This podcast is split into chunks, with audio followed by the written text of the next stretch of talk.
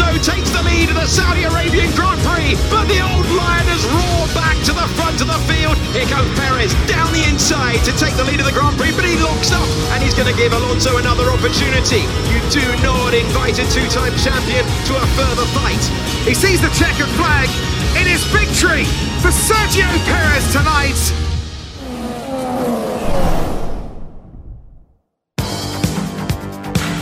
What is up, everybody? Welcome back to Not on This Occasion, the F1 podcast.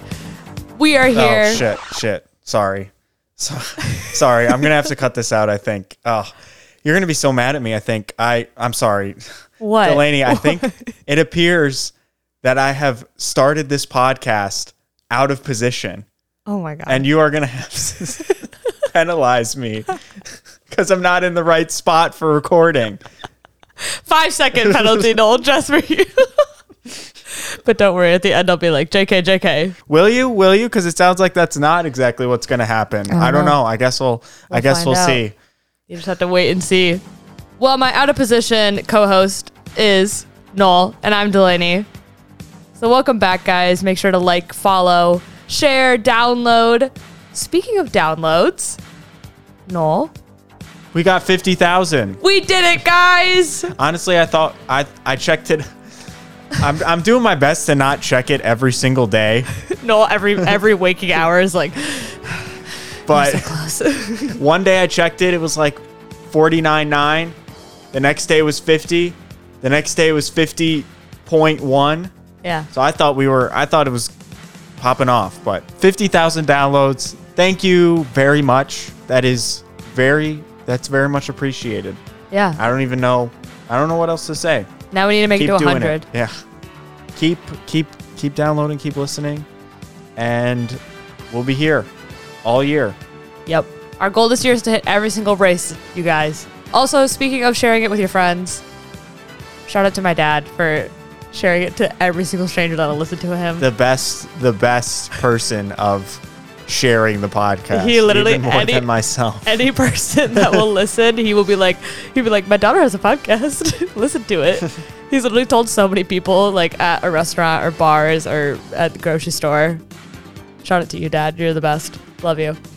All right. So today we are talking about the Saudi Arabian Grand Prix, round 2 of the championship. Woo. We've got talk about Red Bull feuding because it's starting to look like it might pick up a little bit. We might not be in for a great racing season, but the championship, if it's between them two, that'll be fucking sick. Might be shades of Mercedes or even way back to the old McLaren days.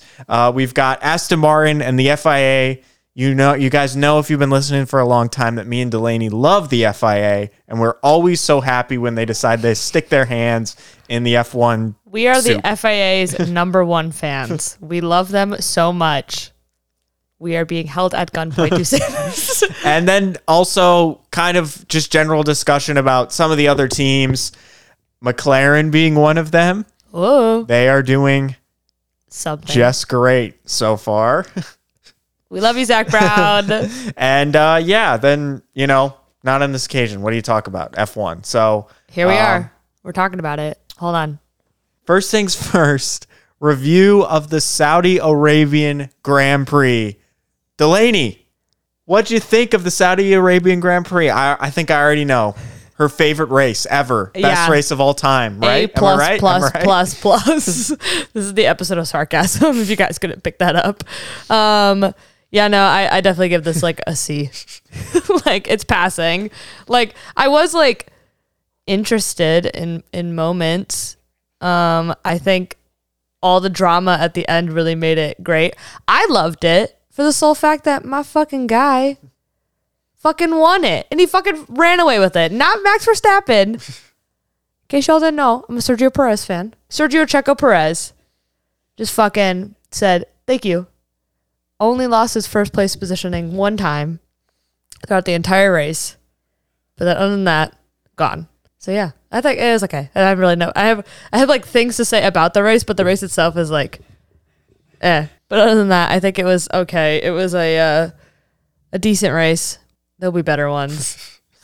as much as I don't like the country it's being raced in, the track itself is pretty okay. It's like it's fast. I've warmed up like, a little bit to the track. I like the track. I like it because it's newer and it's like shiny and it's cute. But like, I think that I think because it's nice and fast, it's like it's pretty cool. Yeah. So.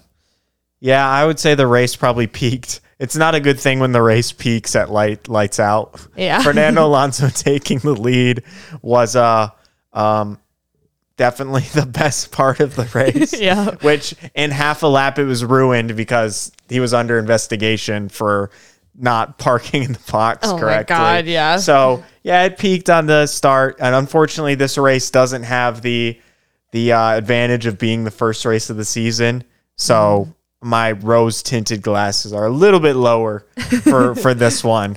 I was really hoping that we would kind of get a 2021 Saudi Arabian Grand Prix, like a shit show. Yeah. Like I don't think we've had like a proper shit show race in a while. Yeah. To like come here and talk about. Yeah. But yeah, I mean, it had its interesting elements. Obviously, we got a little bit lucky that Max Verstappen was out of position. A little bit. Because he fucked up qualifying. If y'all didn't know, in qualifying, he broke his drive shaft during Q2.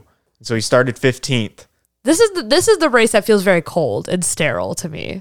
Like, yeah, I was thinking about that. Like how you said about the night races being kind of like empty. I've been thinking that these first 2 weeks. Definitely excited for Australia in the day. In the daytime. Even though it'll be 1 a.m. for us. But it's definitely weird because you can't see fans anywhere. Like I think they may only be on the front straightaway. I think, and then the rest of it is kind of around. It's around an ocean, which looks really nice, but you can't see it at night. Yeah. So, yeah, because they can't do it during the day because it'd be too fucking hot. Oh yeah. So the way we are going to start this episode off is a little bit different. If you guys have been following F1, you know that the first 2 races this season have not been fantastic. Mm-hmm. They've been a little boring. Yeah. But people are still watching. We're still talking about it. Yep. And a lot of other people, I've seen a lot of this on Twitter and other podcasts of people from other motorsports kind of saying like, not saying like, why the fuck are you guys watching this? It sucks. But like the question, WTF1. The question is, what is it that people like about F1? Because it can't be the racing, right? Right? Because it's not that good this season. So far. It's and even when it is good, they pass more in IndyCar and NASCAR. That's just a fact. Yeah. So people are wondering, what is the appeal of F1 right now? Mm-hmm. So I've got a couple, before we give our definitive answers, I would like to read a couple things that I've gotten from the internet. Noel has compiled, and he will cite his sources. So this first quote is from Chip Ganassi, who is the team owner of Chip Ganassi Racing. Crazy how that goes. Wow, what a creative name. IndyCar, and used to be NASCAR and like sports cars and stuff. So he says, I mean, let's face it. Formula 1 is about everything but the racing, okay? It's like the racing is almost an afterthought. Mm. And interesting. I kind of disagree with that quote a little bit, but I understand what he's coming from. But so this guy, just some random guy, so I don't think I have to say his name. I just say it's not from me, so I'm not plagiarizing. His original tweet. It's his tweet, but like he doesn't have a check thing, so no check, no source. So he says something that's rarely mentioned about F1 is that the teams are standardized and have a genuine brand appeal. Most F1 fans are fans of the teams and not so much drivers, and they certainly are not as invested in how good or bad the race is relative to NASCAR and IndyCar. This means that F1 fans are able to consume the sport in a manner that is more akin to team-centric stick-and-ball sports, where the quality of play, which varies in every sport, is not central. It's not the central factor that determines fan enjoyment. Okay, so there's a lot to like kind of unpack here. The first thing I will say in regards to NASCAR and IndyCar is that, I mean, personally, I think that this is totally true. Like for me especially, like I think I think the coverage in NASCAR is terrible, but that's a different thing. But really, like, fans really of those sports care a lot about how their driver does, yeah, and less about the race. I mean, like, I was a victim of this, as I still cannot stand watching, even though I only like one NASCAR driver now, really, I cannot stand when he doesn't do good. And yeah, so that does affect the general populace views NASCAR and to an extent IndyCar races like that. And I think with F1, Red Bull dominated the Saudi Arabian Grand Prix. Yeah. And people are still talking about the race. They're talking about how, is it the car? Is it the driver? Is DRS too powerful? There's just more to talk about. Yeah. I don't know if that's the sport or if that's just the way that they advertise or like market the sport. Yeah. There's still news to talk about. Like, even if you have a boring race, there's still stuff to talk about. And I just don't think that happens in NASCAR and IndyCar. And I think it's because of their marketing, but that is not. I agree. I think it's also because in Formula 1, there's so many layers to the sport. It's not like they literally said in the quotes, like, racing is like an afterthought because there's so many, and it's not just about the drama. Don't get me wrong. There's a lot of drama, but I think the whole like team centric, everybody rallies behind a team because I feel like Formula 1 is the one motorsport where you can, if you're really into it and you're really paying attention to it, you can genuinely see that entire team working together to make a good car, to make something happen on race weekend. Like, it's so much about the team in Formula 1 than it is about the driver. Like, the driver needs to perform well, of course, but I think if the team isn't there, if there's no good strategists or good engineers or mechanics or things like that, like, you're gonna have a shit car. Like, there needs to be like an overall across the board like goodness about it, which I feel like, which is what Red Bull's like succeeding at right now. They're fucking pit crew mechanics are fucking killing the game. Their engineers and their fucking strategists are killing the fucking game. They have world-class drivers. They're the best two drivers on the fucking grid right now.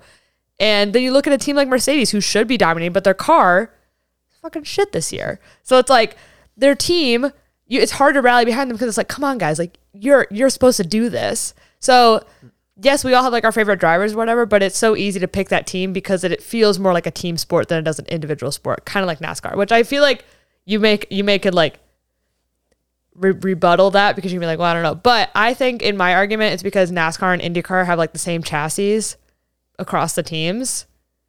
Similarly. Yeah. You know? Like, it's like, it's pretty much the same, that it's hard for the teams to like think of something new, like work together, like create something new. Correct me if I'm wrong. I think, but like, no, I am going to talk to that. Yeah. Because I do want to work in a NASCAR. I'll start with the Chip Ganassi quote where he says racing is like the afterthought, like you said. Yeah. It almost kind of is to an extent. Like, the race is such a small part if you think about it. Oh, like, it's the most important part, but it is not the only thing. Like, you're genuinely missing out a lot on F1 if you just watch the race. Mm-hmm. The commentators do a pretty good job of catching you up if you are to just watch the race. But I think in regards to NASCAR, so NASCAR's teams are like a lot different. It's almost like you have teammates, but it's almost like an F1 team is like one individual car in NASCAR. Yeah. Like, they have, like, for instance, Hendrick Motorsports is a NASCAR team. They have 4 cars. All of them look different. There's nothing. They're built in the same place. Yeah. I mean, Hendrick Motorsports is like an F1 team, like with their operations and stuff. Right. But you just, people like the drivers, I think. Like, people don't like root for Hendrick Motorsports. They root for their drivers. And interestingly enough, Hendrick Motorsports in total got a $400,000 fine this past weekend, because one of their parts were like illegal. Like, you have to get them straight from the manufacturer. You can't change them at all. And they were slightly tampered with. If that happened in Formula 1, like, first of all... $3 million fine. Well, yeah, if that happened in Formula 1, a $400,000 fine, they'd be like, whatever. Be like, but if it was like $7 million, like some catering thing, that everyone would be talking about that forever. And I just don't think... It just did not seem... It was a big story, But like, I just don't think there was as much like talk generated around it before. Yeah. And I just think that's because that doesn't affect the drivers at all. It affects their points position, but if you know anything about NASCAR, you know that the points don't fucking matter anymore. Yeah. So I just think there's just so much. It's just such a different dynamic, I think. It is. And IndyCar's the same way. You know, there's Indy 500, some teams show up with 6 different cars, but they're not. In F1, it's as simple as the cars look the same. Like, if you're on the same team, your car looks the same. I think that is kind of what builds a team, because if you're on a football team, all your jerseys are the same. Like, it's a team. Yeah. So, I just... Plus, NASCAR and IndyCar are just... They don't do a good job with their commentary. I'm sorry. Yeah. No, I think it's also a cultural thing, too, I feel like. I think it's also a cultural thing, too, when you kind of think about it. Like, in America, like, if you think about, like, football, for instance, like... Yes, there's people that have like their favorite teams, but there's people who have their favorite players. And I feel like they do care a lot more about the players. So similarly, like you said with NASCAR, like people care way more about the drivers than the teams themselves. But if you kind of think about like the European version of football, which is football over there too, from an outsider's perspective, because I do not follow European football, like it seems very much like you root for your team. It's your team or fucking die. Like that's literally what I feel like it is, especially like in England or Australia, like any of that. It's like, it's your team. And like, yes, you may have like a few of your favorite football players over there, but it's like Manchester United. Like if you're a Manchester United fan, like that's your fucking team, regardless if they're good or bad, that's your fucking team. And I feel like that's kind of how F1 is to the rest of the world. And I feel like there's more of that European, like cultural significance with that, because it's more of a European sport than NASCAR, then I feel like people aren't as driver focused. Plus, for fuck's sake, look at fucking silly season last year. Like you can't root for one driver and be like, I'm only going to root for this one driver because they could be fucking gone the next year. Like you can't do that shit. Like NASCAR, I feel like it's a little bit more like solidified. And you think about like how you say with the football, of European football, soccer. Yeah. I mean, think of fucking Ferrari. They don't give a fuck who's driving that fucking car. They love Ferrari. Yeah. It's the team. Exactly. So it's definitely like a, yeah. I feel like the team aspect to me, like out of all that you read at the beginning, I feel like the team versus driver aspect really plays into the fact that like when it comes to race time, like people are like meh about it because it's like there's like people watch it and they still care about it, but it's like not the main focus of the sport because of the whole team versus driver aspect of it. I think it's like how your team is performing. And I feel like that's why like the team principals get so like, you know what, this isn't our week, but like we got this. Like I feel like they're so like they try to like rally up their fans for the whole team than just like, oh, this one driver's driving bad. But like when the one driver is driving bad, then people are like, okay, but like the team sucks right now, kind of thing, you know, like think about the minimal McLaren fans who are probably pissed off this week because McLaren sucked. What's left of them. The Chads and Brads are like, yeah, McLaren. It's like, no. If I could sum it up in like one sentence, one phrase, I kind of already said it, but if you only pay attention to F1 for the race, you won't get it. It's like the tip of the iceberg. There's so much more. There's just so much more. Denny Hamlin, who's a NASCAR driver, has his own podcast, and he said the question. He's like, if you could describe what you enjoy about F1 in one word, what would it be? Mine would be strategy. Yeah. But you can't just watch the race to know that. Right. Like I don't want to say you have to be like in F1 to really get it. You don't really have to. It's pretty easy to figure out like extra details because the commentators do a really good job of kind of explaining everything. On F1 TV.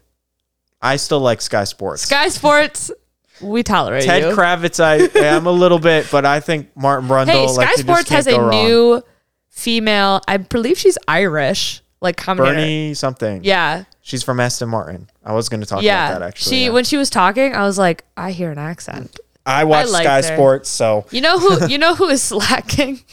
What's his name in the fucking pit lane? Oh, Karun Chandhok? Yeah. They're like into Karun in the pit lane. Silence. Yeah, I saw that a couple times. Karun's like, yes, so crofty, we're over here. But yeah, I think at the end of the day, It's just the coverage. The coverage of F1 is so much fucking better. Yeah. You don't have anyone in the booth. Yeehaw! And like, oh yeah, hell yeah. That's true. Go for that. You know, well, you don't have any of that. You were getting at like oh, like your like strategy, like how you're talking about like, oh, like your favorite thing is strategy. Like that's like your one word that you would say.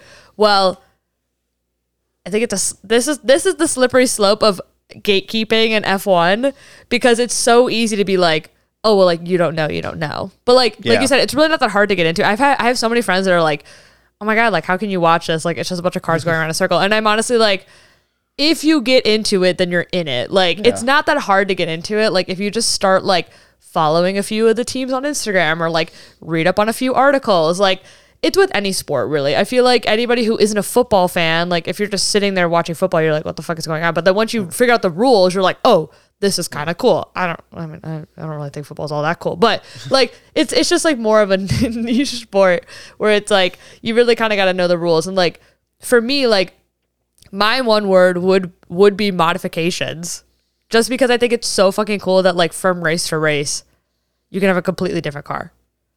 Yeah. That to me is like, because like that to me sets apart F1 from other motorsports in my mind, because it's like they can bring different packages. They can change different things throughout the season. And like they talk about it. Like right now they're like, oh, give us 4 or 5 races. We'll have a better car or whatever. Like what the, okay. like to me, it's kind of like weird to think about, but at the same time, it's like you're constantly improving that vehicle, which I think is cool. So, and you're also adapting it and changing it to wherever you are in the world. Yeah. So that to me is like my favorite part about F1. And my last, and the hot drivers. Yeah,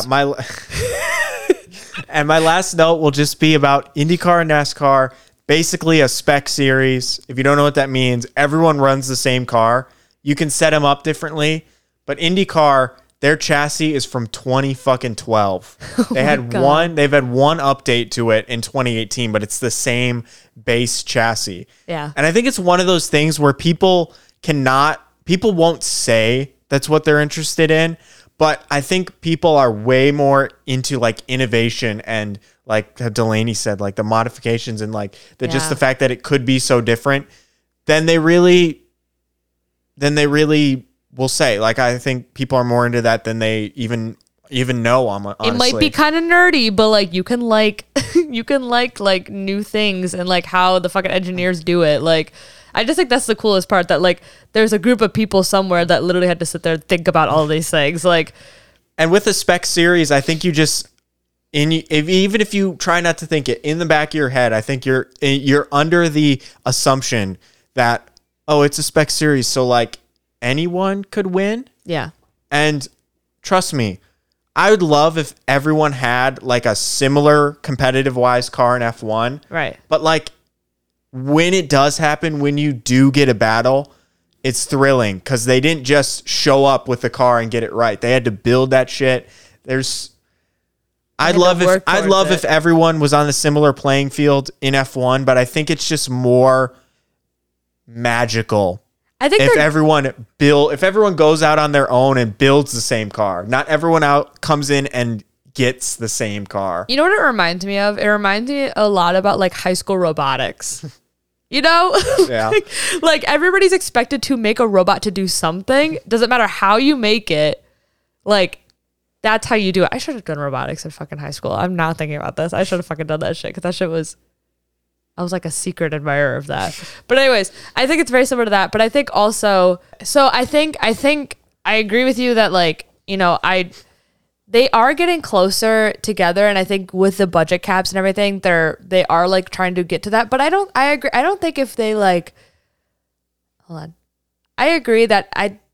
that they should be as close as IndyCar, because then it would just be IndyCar, and that would take away from the magic of it. And I think, you know, there has to be kind of like, everybody wants to see like the David and the Goliath, and everybody wants to see like the underdog try to get it, and like, you know, top dog, bottom dog, all that shit. Like, yes, we should have some movement every few years. Like, it shouldn't be the same for the like 10 years, Mercedes. But I think the budget cap is helping with that. It's helping keep everybody at least closer together. It's not going to put everybody on equal footing. It's just going to put everybody at least throwing distance from each other. Yeah, and that's the last thing about IndyCar. I said the last thing probably like 50 times, but the same people win the championship every year anyway. Yeah. So, like, it's close. Like, you get a fun battle, but it's always Chip Ganassi racing. It's always Penske, and that's it. I think Chip Ganassi and Penske have won the IndyCar championship. It's been one of those two for the last 10 years. Yeah. So you get fun races, but, like, I don't know. I always watch it, and I'm always underwhelmed. Yeah. Kind of when I watch IndyCar, because I know this is going to sound fucking rich coming from me, but I always think the same people win. Like, and it's F1, and we're talking about Red Bull winning every race this season, but but it's just like, it's just because it's a spec series. I think maybe it's my fault for getting my expectations too high, but I think I would be fine if F1 was as close as IndyCar, but only if it's because they all built to that. They built their cars to be that close. Right. I just, I don't know. I think people, I don't know. I could go on for this for an hour. But more, anyway, that's why. That's why people like watching. That's why people like watching F1 for that reason. We just went on this long ass tangent about random shit, because it's like, that's the thing about F1. It's like an onion. But onions, you have to like. Ogres are like onions and F1 is like onions. There's so many layers to it. But you have to like. You don't have to put in a lot of effort, but you have to try. And you have to appreciate it. You have to appreciate the work that those people put into it as well. And just understand that F1 is a lot like life. Some days are good, some days are not. F1 is like a box of chocolate. Sometimes you don't know what you're going to get when you put that car out on the track. Sometimes your car blows up. Other times you win the championship. Who knows? All right, let's talk about Saudi Arabia. This will probably be the shortest Grand Prix discussion, maybe. I don't know. Honestly, I think we have like 5 points to talk about, and that's it. Okay, so first of all, it's Red Bull. Once again, they dominated. This time it was Sergio Perez, though. Ooh. And, I mean, probably, I don't know if it was his best ever performance. No. Because I think, like, Singapore last year was really good. Oh, yeah. But this was definitely his most dominant performance. This man runs the fucking street races. But, and for Sergio Perez and his championship hopes, you know, we've got Australia next, which is a street circuit. Azerbaijan after that, which is a street circuit. Miami after that, which is a street circuit. And Monaco is right around there, too. So, just saying. He could, you know, pull. Right now, he is 1 point behind Max Verstappen. Oh, and that reminds me, Delaney, why is he 1 point behind Max Verstappen? Oh, my God. Let me fucking tell you. Do you have a lot to say about this? I do. Max, I just told you. Noel had a lot to say about Ferrari last episode. I got a lot to say about Red Bull. Okay, listen here, folks. I am a Red Bull fan, okay? I do like Red Bull. I appreciate what they're doing. Am I a huge Max Verstappen fan? It's okay. I like that, you know, 2020, I was a fan of him because I just really wanted him to knock down Lewis Hamilton, and he did. Great. Whatever. Moving on. I'm still a Sergio Perez fan. I've said what I've said about him and why I like him, so listen to other episodes. He reminds me of a fun Mexican dad, okay? That's why I like him. And he's a really good driver, and he's the Mexican Minister of Defense. Whatever. This fucking race, okay? Sergio Perez is fucking dominating. Max is climbing his way from 15th. Doing great as well. Okay, dominating. Also has an amazing car. Nobody's trying to fight with that fucking Red Bull. They're like, fuck, Max is behind me. Get the fuck over. Let him through. So he's working his way up, okay? He's making his way. We get a safety car, okay? You know, our good old friend Lance Stroll gives us a safety car. Awesome. Everybody pits, okay? The top six, like, all pit together. It's back-to-back pit. So everybody's pretty even on tire shed, like, tire wear. And they're all on hards for the most part. I think only Lewis Hamilton's the only one that got mediums because he bitched about it. Yeah, started on hard. So, you know, we're going along. Sergio Perez, for a majority of the race, after that tire change, has been hitting the fastest lap, okay? Fastest lap. He's been getting it, okay? Dude had a great fucking restart. Amazing time. He stayed in front. Like I said, only one other time right at the very beginning when Fernando Alonso took the first one, but he took that right back after like a few laps. He was like, that's mine.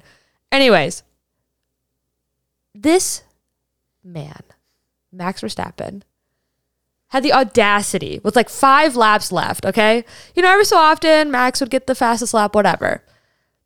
And also, Red Bull is telling Max to slow down. Like, Red Bull's literally like, hey, hit these points. And then they're telling Sergio, like, hey, hit these +4. And at first, Sergio's like, yo, what are you talking about? And they're like, no, +4. And he's like, oh, okay, bet. Okay, I'll hit that. So they're giving him certain times because they don't want to, like, tire wear and all of that. This man, 5 laps left, is like, who has the fastest lap? And Christian Horner literally comes on the thing and he kind of laughs and he's like, we're not worried about that right now. Like, we're literally 1-2, Max. Like, why are you worried about that? And Max is like, it matters to me. Because Max knows if Sergio Perez wins and gets fastest lap, he is in front of him in the World Drivers' Championship standing for the second fucking race. If we were like 10 races in, I would understand that he's concerned. But for the second fucking race, dude, like, okay, whatever. But he knows if Max were to... Also, how's Max doing this math while driving? Because, like, in my brain... He's not doing anything else. That's fair. He admitted to watching the race on the screen in Bahrain. That's fair, yeah. He's got nothing to do. That's fair. You could just think about it. So he's sitting there, he's like... difficult track, you know? It is, like, they're sweating by the end of it. Anyways, so he's sitting there thinking in his head, doing the math. Okay, well, if I get the fastest lap and I stay in second, I at least stay 1 point ahead of my teammate. So what does he do? Cheeky little man, at the very end, the very last fucking lap, the little commentators were like, let's see if Max get this. He's fucking hauling ass. Like, he's like setting like purple sectors for everything. Like, he had it in there to just fucking go and get the first place if he wanted to. But obviously Red Bull's not gonna let them fight, whatever. But he goes and he steals the fastest lap from fucking Sergio Perez so that way he could not be leading in the fucking World Drivers' Championship. He would have been the second ever Mexican driver to lead the World Drivers' Championship. And the first since like 1960. Since 1960! Like, what? Oh my God. For one fucking race, for like a few weeks, you couldn't have just like like taken the fucking hit because you fucked up qualifying and you ended up second. Whatever, okay? That's the only thing I'm pissed about because Sergio Perez is my guy and I'm kind of pissed about that. But no harm, no foul until, you know, they're doing the cool down lap and everybody's like, woohoo, like, good job, yeah. They're supposed to pull in the parc ferme, okay? Parc ferme, they put it on the track for whatever fucking reason and not in the pit lane. There could have been some miscommunication, but Sergio Perez pulls his Red Bull right up to that #1 spot like he should because he fucking won it. Where's Max? Oh, Max pulls it to the pit lane? Okay, I guess Max isn't going to go over there and celebrate and stand on his car and hug his teammate and give Fernando Alonso a high five. Nope. He's like, I'm going to go over here into the pit lane with everybody else. I'm going to boo-hoo it over here. That parc ferme was also fucking weird because it was like they were there and then they just ended up going into the pit lane anyways. I don't know. I think it was supposed to be like a whole photo op thing, but then Max fucked the whole thing up because he went into the pit. Anyways, so they walk over. Sergio's like, high-fiving his old team from Aston Martin. He's high-fiving his old engineer. He's going over to his team, hugging him. And then the fucking camera catches a pissed-off Jos Verstappen. The van. This is all of it. This is it. Jos Verstappen. Everything Max Verstappen did that Delaney has said right now, it's all... You could see it all in his dad's face. Like, literally all of it. And I am not at all saying that Max is a bad person. I think... deep down, this is a way deeper conversation, and I cannot speak on somebody's family life, but I think deep down, Max is very much traumatized from his dad. That was the thing I was going to say. Yeah. I'll let you continue, but I was going to say, like, do you think that conversations between Max and Jos are similar to, like, my Ferrari rant? Yes. Like Max Verstappen's dad rants about Max Verstappen to his face. I ranted about, if you're not winning... I want to see you fail. Like, second place, you're a loser. Like, he literally left him at a gas station when he was in his karting days, and his mom had to come pick him up.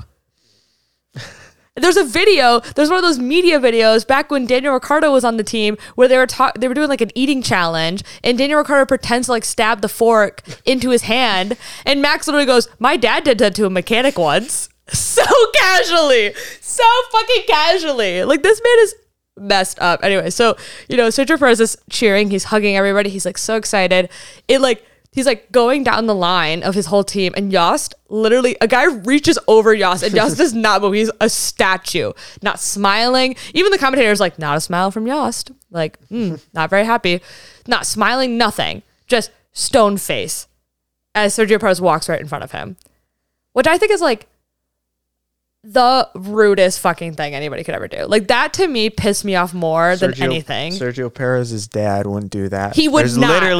There's literally pictures of him not doing that. He literally would hug Max Verstappen. Verstappen won that race the other year, so. And he fucking hugged him. He was like, that is, yes. Like, ugh. It, like, it just speaks volumes to how a family like operates. And like Max did come over like while Alonso was talking and like, you know, was talking to Sergio, like, you know, gave him a little side hug, was chit-chatting with him, whatever.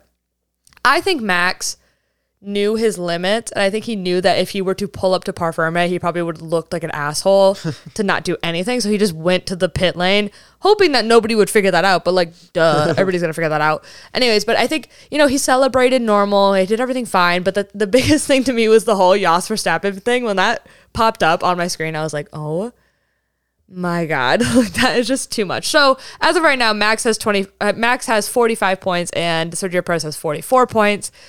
Like Noel said, we're going to Australia. Australia is a street circuit. They did make some modifications on the street circuit, which hopefully there'll be a little bit more passing. But I guess whoever gets pole position basically is going to like win Australia, because that's potentially how it happens. But given what we have this year with this season, probably. Yeah, I don't think Red Bull are going to let him race until, if they're still close 10 races in, they'll probably do it. But yeah, I think it for right now there's going to be a lot of just stay in position. I think they just want to like make sure they don't crash. I think that's the biggest thing. Which I think they will this year. Yeah, I think if this keeps going, I think it's going to get, if we're talking now, like stealing fastest lap. Oh yeah, it'll get worse. I assure you. I think this is going off of the heels of Brazil, where the pot cracked. Yeah, this is where everything kind of like shifted, where everybody was like, wait a minute, Red Bull is not a unified front. What the fuck? Like. Yeah, that was where it kind of but Sergio Perez deserves to be in this fight. 100%. He's not, like Martin Brundle said this at some point. I think it was just in a different video. Sergio Perez is not afraid of Max Verstappen. He doesn't get shaken when he sees those lap times, like Alex Albon and Pierre Gasly kind of did. Like they kind of got a little shaken. I don't know. Shooketh. By that. Sergio Perez, he's still there 3 years on. He's won all 3 years that he's raced for Red Bull. And I don't know. He's kind of in his prime. Like, it's kind of one of those things. It's like, you know, you can get drivers up there to be really good when they're in their early 20s. But, I mean, look at Fernando Alonso. Dude's like 40 and still. Yeah, and Sergio Perez is like in his mid to late 30s. So, I mean, he's also the like, wise old fox. Sergio Perez is like his 12th season or something with Formula 1. Like, it's like you can have those young guys that are like fucking prodigies, like fucking, you know, Leclerc and Max and Lando. Like, those are the people that everybody talk. Oh, and Russell. Like, everybody's like, oh, these young guys this is the future of the sport. But then you still have people like Fernando and Sergio that are just like, still like, yeah, we're also still here. Like, we may just be a little older, but like, I just think like down the line, all I'm thinking is like, if they do driver orders, which they can't, because it's like, I think either way they're gonna win the Constructors Championship. So I don't think as a team Red Bull really cares who gets the championship at this point, because Max got his double. They're like, yeah, Mercedes didn't do a lot of team orders when they were this far ahead, because that's what the team is most important about. Yeah. As long as they don't crash, we'll see. I'm just hoping if we get a dramatic cool down room as 2016 with Nico Rosberg and Lewis Hamilton, then our season will be complete, honestly. Yeah, I don't have anything else to say about that, really. That's my rant. I'm exhausted now, but yeah, I have so much more to say. I could probably say about Max and his whole like vibe and his dynamic. Like, I definitely think Max and I have a love-hate relationship. Like, I love what he's doing, and I love that he's like fucking killing it. Like, that's great for the sport. Like, I think he's definitely gonna go down in the history books as one of the best F1 drivers ever, because he just of what he's been doing, what he can do. Like, the man can fucking start 15th and end up on the podium. No question. Nobody was questioning that going into the weekend. Nobody was questioning like, will Max be on the podium? Who knows? He may end up like top 10. No, everybody's like, he's probably gonna be on the podium, but which position we don't know yet. So that to me is like fucking. I there's very very few drivers in the entirety of the sport that you could probably say that for. So yeah, he's like a machine. Yeah, he's literally like born to be an F1 driver. Like whipped him into shape to be an F1 driver. He literally formulated him in a lab. He probably doesn't know how to do anything else. He just knows how to pose for pictures with Kelly and then go race. Yeah. Which I'm sure, like I said, I cannot speak on anybody's family matters. I'm sure he's a very lovely person, but based on the few interviews, it really just sounds like Jos basically did not have a good F1 career, so he was like, my son's going to be a good F1 driver. And that's Red Bull. So that's basically the Saudi Arabian Grand Prix. That's about it. The only thing else I'll talk about, Aston Martin, because Fernando Alonso, as I mentioned earlier, him taking the lead was definitely the peak of the race. Unfortunately, he got a penalty basically immediately for parking in the wrong spot on his grid, which, by the way... No, he parked in the right spot. He was off. That's what it was. He was slightly off. He parked in the wrong spot, in his grid box. It is grid box, yeah. Not the wrong spot. He parked too far to the left. Yeah. Which, by the way, if you look at a picture of the grid, you can see, three other cars that are also parked way to the left like that. Yeah. Didn't get any penalty, but whatever. They served the 5-second time penalty in the safety car. During the safety car, in the pit lane. But the rear jack, hooked on. Touched to the car. He basically, got in position to then push it up. He wasn't pushed up. The car was not off the ground. He just basically put himself up against the car to then be, and then waited the 5 seconds. And then when the 5 seconds were up, they then started working on the car. So not even until 2 laps to go, no one ever talked about it until 2 laps to go, where Mercedes is Fernando Alonso might get a 5-second time penalty. And it's because the jack touched the car. And after the race, Fernando Alonso was given a 10-second time penalty for not serving the 5-second time penalty correctly, which sounds familiar because it just happened to Esteban Ocon. Yes. And before they've since given Fernando Alonso the third place back because he was dropped to fourth with 10 seconds. George Russell was briefly in third. And then Fernando Alonso was... Which even George Russell was like, I don't agree with this. He was in the media pen being like, oh, I got... me? Yeah. Yay. But I guess that's kind of a bullshit call. He literally said that. I think it's interesting because I remember watching the race and they showed George's radio of them... Well, right after the safety car, a few laps after the safety car, George was like, what is my distance between Fernando? He needs to serve that 5-second time penalty.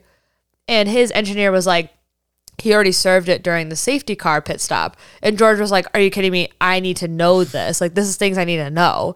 Because, obviously he was, betting on that. So he's, just cruising along. I'll just stay 5 seconds behind because, no matter what, he's got to serve that penalty and I'll get ahead of him eventually. So, that makes sense for George to be pissed. So then I think Mercedes is fuck. So, scrambling. And I think Toto was like, play that video back again real quick of him working on that 5 seconds. Be like, can that jack touch... Ring, ring, ring. Stewards, yeah, I don't know. This jack touch? I sent you an email. I don't know who discovered it. The penalty. I think it was Mercedes. It's interesting if it would be Mercedes because Mercedes is the first one to talk about it. First one to talk about it. Yeah, I would say if you really want to take away a podium after, that's an interesting call to give him a 10-second time penalty and wait and not do anything about it until the race is over. Yeah, that's really. Do you really want that? Which the safety car happened before halfway. Yeah, so they had 60% of the race to make that decision, and they didn't until after the race, which seems very odd to me. Yeah. But so yeah, I think it's kind of curious that they would do that. I mean, we did talk about why people like F1, but I don't think it's a very good look to have a not great race for the win and then penalize your third place. What do you mean? This is what we love about the FIA. We're showing all the new people our favorite thing about the FIA. Yeah, I love it. FIA. They gave us something to talk about because then they gave it back. How ridiculous is it that you have a battle for third 2 hours after the race? Literally, ends? I think there's a video of literally of Aston Martin team the team guys. Well after the race is over, running over to get that board that just shows Alonso P3, and they run back over to their camp, and they're like, guys. And Aston Martin's like, oh, yay, we got it back.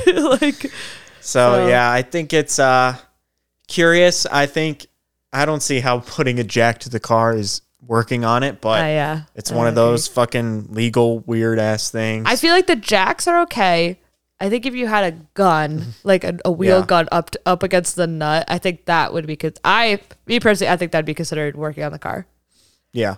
Lifting up the car. Yeah. That's working on it. But just being ready. If you have you could have the wheel gun close to it. You could sit there and wait and then go.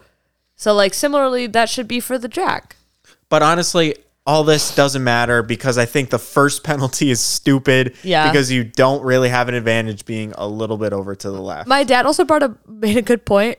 I think those grid spots were drawn for the old cars anyways. Like the new cars are wider and bigger. So it's like the drivers are probably like, fuck, like I'm used to putting it. What? And it's crazy that it's happened twice in the first two races. They're definitely gonna fix it or get rid of it. A team's gonna complain enough that we're going to have a Haas situation where there's going to be like the meatball flag, but it's instead going to be like Alpine or somebody's just going to get fucking hit with that same penalty over and over and over again. And Alpine's going to be like, what the fuck, guys? Like, so yeah, that was that though. Alonso was our winner, but Stroll was our loser. Something happened to his car, his brake. He had something. I don't even know what happened. Actually, if you look at the very beginning, you could see his car is smoking, like his brakes were smoking. So something was definitely up, but they basically were like, he was just driving along and they were like, stop the car, stop the car, stop the car, stop the car. So they obviously saw something that was like bad. And that's, that brought out the safety car. Probably didn't need to be a safety car, but we love the safety car.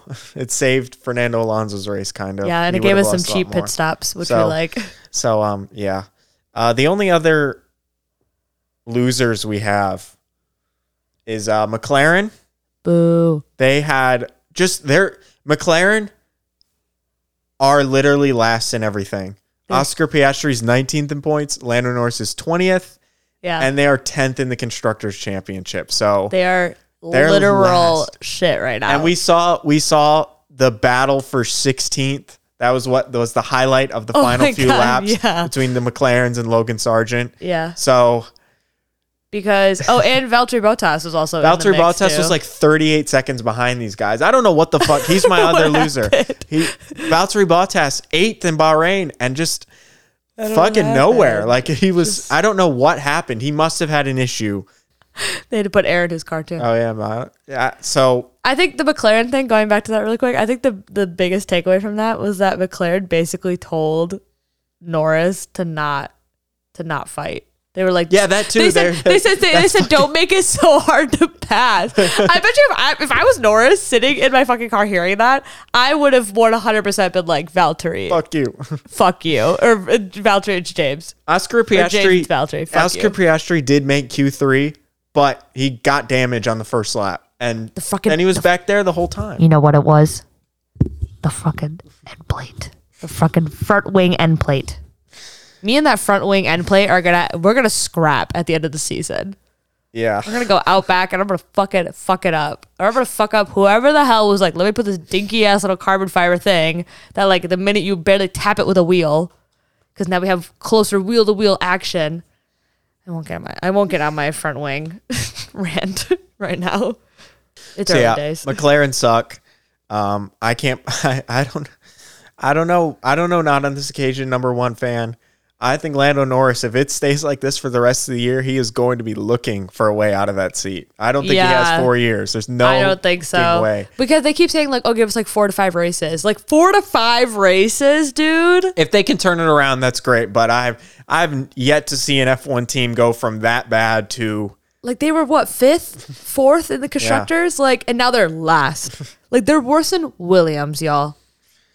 And they're also worse than Haas, who scored their first point. There's your winner. Haas. Kevin Magnussen finished 10th. Good job, K-Bag. Nico Hülkenberg, I think, finished like 11th or 12th. So they're putting it together, maybe. My favorite meme from this whole race was like, do you have your buddy? And it's like, yeah. And it's like, because everybody was like, it was like all the teams were together, like all the way down, except for Alonso. Alonso was all by himself.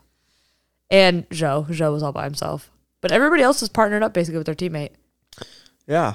So. And I think that's pretty much it. Yeah. Unfortunately, we have tragic news here at Not on This Occasion. Yeah. One of the original Not on This Occasion meme characters, Angela. Angela is no longer with us in F1. In F1. She's still alive, but she's not with us. And the saddest part is that we didn't know. Bahrain was her last race, but they didn't announce it until before this race. So we went through Bahrain without knowing that was the last time we were ever going to see Angela. Yeah. And maybe a little bit of tea, though. It sounds like it might have been Lewis Hamilton's decision. No way. Toto Wolff is insinuating that it was Lewis's decision to change. So interesting. So even though he made it sound like on his Instagram post that she's off to pursue other dreams. She is off, but it sounds like he was the one who had fired by the boss. Fired the Whiz Kids Racing Series. Technically, he is her boss. Like that, she was a part of his team. Like she wasn't. She was part of Mercedes, but like it was like Toto Wolff hired her. Like Lewis Hamilton hired her. Like the drivers have their own like personal team, like their manager, their coordinator, whatever. So, yeah, Angela, we will miss you. Sorry for making so much fun of you, but we will miss you. I don't think we've talked about her a lot. I don't know. Lewis Hamilton's going to miss his babysitter. Who's going to watch Rocco now? Roscoe, whatever the fuck his name is. At least he saw his Bono, so. So, yeah, that's tragic. So that's it for the Saudi Arabian Grand Prix. Yeah. It was not great, but we're still here. So, yeah. Yep. Up next is Australia, which is the proper Australia, mate. Which is, I think, should be the first race of the season, but we'll just say it is. Like, so up next, guys, we have the first race ever of the entire 2023 F1 season. Those are the test races we just had. It kind of feels like it, honestly. So we're actually going to actually have a real race at a real racetrack in a real country. And in the middle of the night for us, which is really feels like an F1 for us, race. But daytime there, so it'll look really nice. I remember Albert Park looked fantastic last year. It's going to be fun.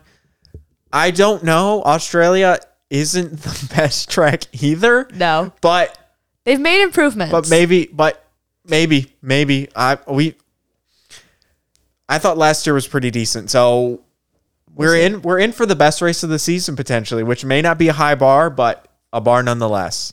It's above what we've already seen, so it's got to be worth something. So that's all. That's the Australia I'm already jumping that. That's Saudi Arabian Grand Prix episode. Thank you guys for listening. Rate, like, comment. I read something that you're only supposed to say like one thing for them to do, like one call to action. Oh, really? Because if you say too many, they won't do any. Follow us. So next time we'll start by just telling them. I think telling them to comment is a good thing. I feel like following, like follow us. So that way, follow us. But if we that is true because emphasize on YouTube, interaction. Yeah, yeah. Maybe they'll follow anyway. Yeah. True. Okay, but that'll be for next time. For now, you can do it all. Do it all. Do nothing because we told you to do it all. Yep. Thank you for the downloads. Keep doing that. Keep downloading. Yeah. Keep doing that, and maybe Sergio Perez will win Albert Park. Maybe he won't. That's it for this episode. And, no other big news about anything related to us in F1. Nope. Nothing at all. None at all. You will soon discover. You will soon discover that there's nothing to say. Nothing at all. Nothing changed. Nothing changed with us. Same old Nolan Delaney. All right. Yep. Las Vegas. All right. Anyway, see you guys. Play the Mario thing. Certified Hood Classic. See you in the next one.